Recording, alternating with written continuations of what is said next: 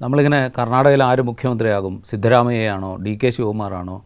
ഇനി ആരെങ്കിലും ഒരാളെ തിരഞ്ഞെടുത്ത് കഴിഞ്ഞാൽ മറ്റേ പക്ഷത്തിന് അല്ലെങ്കിൽ മറ്റേ നേതാവിന് വലിയ അതൃപ്തി ഉണ്ടാവും. അവർ എം എൽ എമാരുടെ യോഗം വിളിക്കും. അങ്ങനെയുള്ള കഥകളൊക്കെ ആലോചിച്ചും അതിനുള്ള സാധ്യതകൾ തിരഞ്ഞൊക്കെ ഇരിക്കുകയായിരുന്നു. അവിടെ ഡി സിദ്ധരാമയ്യെ മുഖ്യമന്ത്രിയായി തിരഞ്ഞെടുത്തു. ഡി കെ ശിവകുമാറിനെ ഉപമുഖ്യമന്ത്രിയായി തിരഞ്ഞെടുത്തു. കോൺഗ്രസ് നിശ്ചയിച്ചു. അപ്പോൾ ഇതിനിടയിൽ ഈ തീരുമാനം ഇങ്ങനെ വൈകിയപ്പോൾ അവിടെ പരാജയപ്പെട്ട ബി നേതാക്കൾ പോലും ദാ കോൺഗ്രസിനെ വിജയിപ്പിച്ചു കഴിഞ്ഞാൽ ഇതായിരിക്കും സ്ഥിതി പരസ്പരം തമ്മിലടിയാണ് എന്നൊക്കെ പ്രതികരിക്കുന്ന കാഴ്ചയും നമ്മൾ കണ്ടു. അതങ്ങനെ നടന്നുകൊണ്ടിരിക്കുന്നതിനിടയിൽ അങ്ങ് ഡൽഹിയിൽ ചെറിയൊരു മാറ്റം കേന്ദ്ര മന്ത്രിസഭയിലുണ്ടായി. ഒറ്റ നോട്ടത്തിൽ നോക്കിയാൽ ചെറിയ മാറ്റമാണ് അതായത് ഇത്രയും കാലം നിയമമന്ത്രിയായിരുന്ന കിരൺ റിജുവിനെ ആ സ്ഥാനത്ത് നിന്ന് മാറ്റി. പകരം അദ്ദേഹത്തിന് ഭൗമശാസ്ത്ര വകുപ്പ് കൊടുത്തു.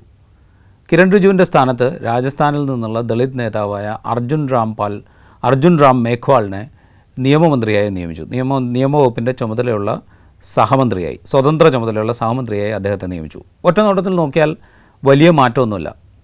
പക്ഷേ വളരെ വളരെ സൂക്ഷ്മമായ വളരെ ഗൗരവമുള്ള ഒരു പുനഃസംഘടനയാണ് ചെറുതെങ്കിലും കേന്ദ്ര മന്ത്രിസഭയിൽ നരേന്ദ്രമോദി നടത്തിയിരിക്കുന്നത്. എന്തുകൊണ്ടാണെന്ന് വെച്ചാൽ കിരൺ റിജുവിനെ കേന്ദ്ര നിയമമന്ത്രിയായി നിയോഗിക്കുമ്പോൾ തന്നെ അത് രാഷ്ട്രീയ വൃത്തങ്ങളിൽ വലിയ കൗതുകവും ആശ്ചര്യവും ഒക്കെ ജനിപ്പിച്ചിരുന്നു. കാരണം നിയമമന്ത്രി എന്ന് പറയുമ്പോൾ നമ്മൾ ഇന്ത്യ ഇന്ത്യൻ യൂണിയന്റെ ചരിത്രം എടുത്തു കഴിഞ്ഞാൽ നിയമമന്ത്രി സ്ഥാനത്തേക്ക് വന്ന ആളുകളുടെ പട്ടിക നമ്മളൊന്ന് പരിശോധിക്കണം. ബി ആർ അംബേദ്കർ അശോക് കുമാർ സെൻ പനമ്പള്ളി ഗോവിന്ദ മേനോൻ കോൺഗ്രസ് മുഖ്യമന്ത്രി കോൺഗ്രസ് ഭരണത്തിലിരിക്കുന്ന കാലത്ത് ഇങ്ങനെ പ്രമുഖരുടെ ഒരു നിരയായിരുന്നു നിയമവകുപ്പ് കൈകാര്യം ചെയ്തിരുന്നത്. ഇടക്കാലത്ത് മൊറാർജി ദേശായി വന്നപ്പോൾ ശാന്തിഭൂഷണായിരുന്നു പിന്നീട് ചരൺ സിംഗ് വന്നപ്പോൾ നാല് ദിവസത്തേക്കാണെങ്കിൽ നാല് ദിവസത്തേക്ക് ഹൻസ്രാജ് ഖന്ന നിയമവകുപ്പിന്റെ ചുമതലയുള്ള മന്ത്രിയായി. ഹൻസ്രാജ് ഖന്ന എന്ന് പറഞ്ഞു കഴിഞ്ഞാൽ അടിയന്തരാവസ്ഥയിൽ ഭരണഘടന പ്രദാനം ചെയ്യുന്ന പൗരാവകാശങ്ങൾ റദ്ദ് ചെയ്യാൻ ഭരണകൂടത്തിന് അധികാരമുണ്ടോ എന്ന ചോദ്യം ഉന്നയിച്ചപ്പോൾ അധികാരമില്ല എന്ന വിയോജന വിധി എഴുതിയ ഏക ജഡ്ജി ഹൻസ്രാജ് ഖന്ന. അദ്ദേഹം നാല് ദിവസത്തേക്കെങ്കിൽ നാല് ദിവസത്തേക്ക് ചരൺ സിംഗിന്റെ കാലത്ത് നിയമമന്ത്രിയായി. ബി ജെ പിയുടെ കാലമെടുത്താൽ മുൻകാലം എടുത്തു കഴിഞ്ഞാൽ അവരുടെ ഗണത്തിൽ പ്രമുഖരെന്ന് അവർ കരുതുന്ന രാം ജത്മലാനി അരുൺ ജെയ്റ്റ്ലി ജന കൃഷ്ണമൂർത്തി അങ്ങനെ അവരുടെ പ്രമുഖരായിരുന്നു നിയമവകുപ്പ് കൈകാര്യം ചെയ്യുന്നത്. ആ വകുപ്പിലേക്ക് താരതമ്യേന ജൂനിയറായ അതുവരെ കായിക യുവജനക്ഷേമ വകുപ്പ് കൈകാര്യം ചെയ്തുകൊണ്ടിരുന്ന അതിന്റെ സഹമന്ത്രി മാത്രമായിരുന്ന കിരൺ റിജുവിനെ ക്യാബിനറ്റ് പദവിയിലേക്ക് ഉയർത്തിക്കൊണ്ട് നിയമവകുപ്പ് നൽകിയത്. അന്ന് തന്നെ കൗതുകവും ആശ്ചര്യവും ഒക്കെ ജനിപ്പിച്ചത് എന്തിന് കിരൺ റിജുവിനെ നിയമവകുപ്പ് സഹമ നിയമവകുപ്പിന്റെ ചുമതലയുള്ള ക്യാബിനറ്റ് മന്ത്രിയാക്കി എന്ന ചോദ്യത്തിന് കിരൺ റിജുവിന്റെ അന്നു മുതൽ ഇതുവരെയുള്ള പ്രവർത്തനം മറുപടി നൽകുന്നുമുണ്ട്. എന്താണോ നരേന്ദ്രമോദി സർക്കാർ അല്ലെങ്കിൽ ഹിന്ദുരാഷ്ട്ര സ്ഥാപനം ലക്ഷ്യമിട്ടുകൊണ്ട് പ്രവർത്തിക്കുന്ന ഒരു ഗവൺമെന്റ് ജുഡീഷ്യറിയിൽ നിന്ന് പ്രതീക്ഷിക്കുന്നത് അല്ലെങ്കിൽ ജുഡീഷ്യറിയെ എങ്ങനെയാണ് അതിന്റെ കീഴിലേക്ക് കൊണ്ടുവരണം എന്ന് ആഗ്രഹിക്കുന്നത് എന്നുള്ളതിന്റെ പ്രതിഫലനങ്ങൾ കിരൺ റിജുവിന്റെ വാക്കുകളിലൂടെ രാജ്യം കേട്ടു. അതായത് കൊളിജിയത്തിനെതിരെയാണ് അദ്ദേഹം ആദ്യം സംസാരിച്ചത്. കൊളിജിയം സംവിധാനത്തെക്കുറിച്ചുള്ള വിമർശനം അവിടെ നിൽക്കെ തന്നെ ഈ സർക്കാർ നരേന്ദ്രമോദി സർക്കാർ കൊളീജിയം സമ്പ്രദായത്തെ വിമർശിക്കുമ്പോൾ അതിൽ പ്രത്യേക താല്പര്യമുണ്ട് എന്ന് നമുക്ക് എല്ലാവർക്കും വ്യക്തമാണ്. കിരൺ റിജു വളരെ വോക്കലായി തന്നെ കൊളീജിയം സമ്പ്രദായത്തിനെതിരെ സംസാരിച്ചു.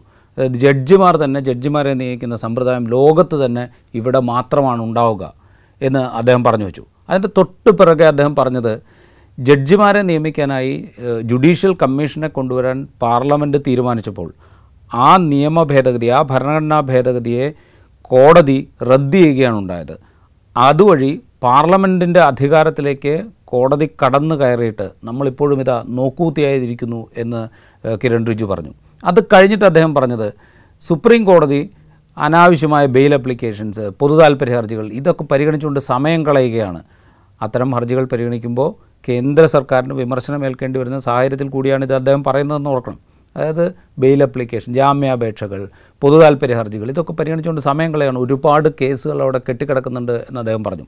അത് കഴിഞ്ഞിട്ട് അദ്ദേഹം പിന്നെ പറഞ്ഞത് ഈ ജഡ്ജിമാരെ അതായത് ഹൈക്കോടതികളിലേക്കൊക്കെ ജഡ്ജിമാരെ ജഡ്ജിമാരാക്കാൻ ഒരു പാനൽ നിശ്ചയിക്കുമ്പോൾ ആ പാനൽ നിശ്ചയിക്കാനുള്ള സമിതിയിലേക്ക് കേന്ദ്ര സർക്കാരിന്റെ പ്രതിനിധിയെ കൂടി നിയമിക്കണം എന്നാവശ്യപ്പെട്ട നിശ്ച ഉൾപ്പെടുത്തണം എന്നാവശ്യപ്പെട്ടുകൊണ്ട് അദ്ദേഹം ചീഫ് ജസ്റ്റിസിന് കത്തയച്ചു.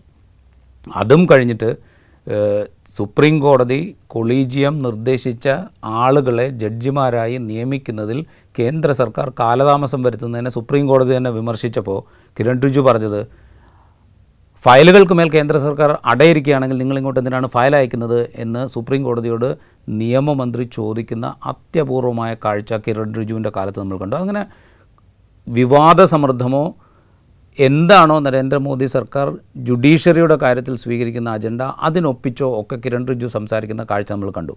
ഇങ്ങനെ ഈ സർക്കാരിന്റെ അജണ്ടയ്ക്കൊപ്പിച്ച് ഇത്രയും കാലം സംസാരിക്കുകയും അതിനുവേണ്ടി വാചാലനാകുകയും ചെയ്തൊരു വ്യക്തിയെ എന്തുകൊണ്ടായിരിക്കും പെട്ടെന്ന് മാറ്റിക്കൊണ്ട് രാജസ്ഥാനിൽ നിന്നുള്ള ഒരു ദളിത് നേതാവായ അത്രയൊന്നും മെയിൻ സ്ട്രീമിൽ നമ്മൾ കണ്ടു പരിചയിച്ചിട്ടില്ലാത്ത അർജുൻ റാം മേഘ്വാൾ എന്ന് പറയുന്ന ഇപ്പോൾ സാംസ്കാരിക വകുപ്പും പാർലമെന്ററി കാര്യ വകുപ്പിന്റെയും സഹമന്ത്രി മാത്രമായിരിക്കുന്ന ഒരാളെ നിയമവകുപ്പിന്റെ ചുമതല നൽകിക്കൊണ്ട് സ്വതന്ത്ര ചുമതല സ്വതന്ത്ര ചുമതല നൽകിക്കൊണ്ട് നിയമവകുപ്പിന്റെ മന്ത്രിയാക്കുന്നു സ്വതന്ത്ര ചുമതല നൽകുന്നു. എന്തിനായിരിക്കും ഈ മാറ്റം എന്നുള്ളത് ഗൗരവത്തോടെ വീക്ഷിക്കേണ്ട ഒരു കാര്യമാണ്.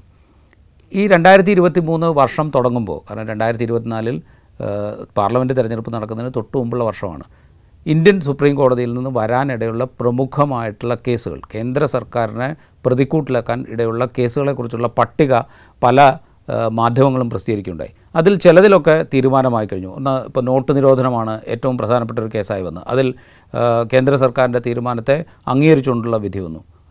ചില കേസുകളിൽ കേന്ദ്ര സർക്കാരിനെ വിമർശിക്കുന്ന വിധി വന്നു. ഇനിയുമുണ്ട് പ്രധാനപ്പെട്ട പല കേസുകളും ഈ കാലയളവിനുള്ളിൽ ഒരു പക്ഷേ വിധി വരാനിടയുള്ളത്. അതിലൊന്ന് പൗരത്വ നിയമ ഭേദഗതിയുടെ ഭരണഘടനാ സാധുത ചോദ്യം ചെയ്തിട്ടുള്ള ഹർജിയാണ്. രണ്ടാമത്തേത് ജമ്മു കാശ്മീരിന്റെ പ്രത്യേക പദവി എടുത്തു കളഞ്ഞതിന്റെ ഭരണഘടനാ സാധുത ചോദ്യം ചെയ്തിട്ടുള്ള ഹർജിയാണ്.